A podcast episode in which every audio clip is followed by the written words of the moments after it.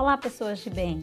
Vamos para a resolução das duas questões do exercício de fixação das páginas 158, 159 e 160? Atenção aí, tá? Quarta questão, ela não vai precisar necessariamente da leitura do texto, mas ela vai referenciar alguns pontos. Então, eu aconselho, como os textos são grandes, né? Primeiro texto é um texto grande, o segundo texto tem uma imagem, tem um textinho.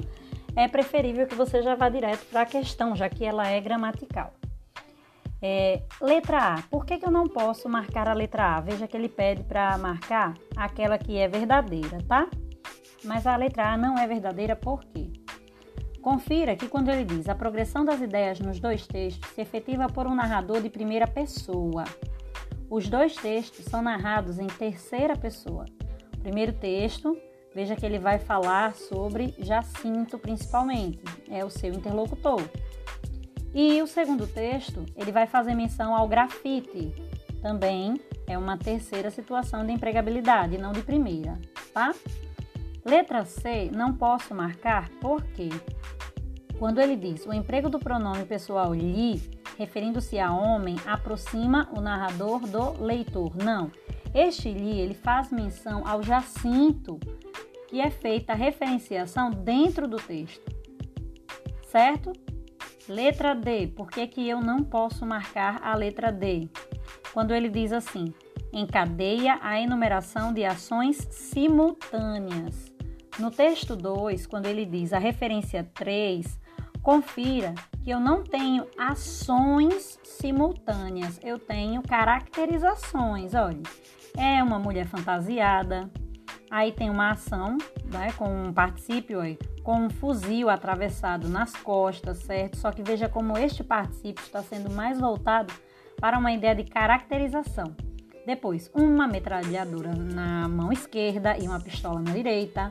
Então, olhe que essa vírgula foi para enumerar adjetivações, situações de características, certo? E não de verbos. Letra E, por que, que eu não posso marcar?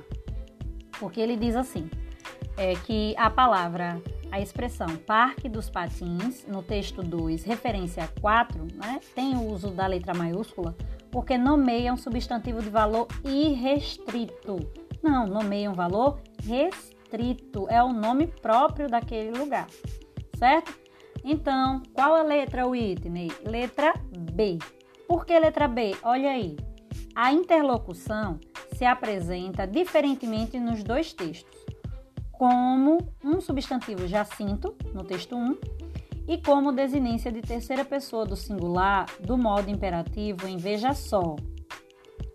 Texto 2, referência 1, em referência à pessoa com quem se fala. Confira que o interlocutor do texto 1 está expresso nesses vocativos. Olha, nos vocativos Jacinto, no primeiro parágrafo, e meu Jacinto, no penúltimo parágrafo.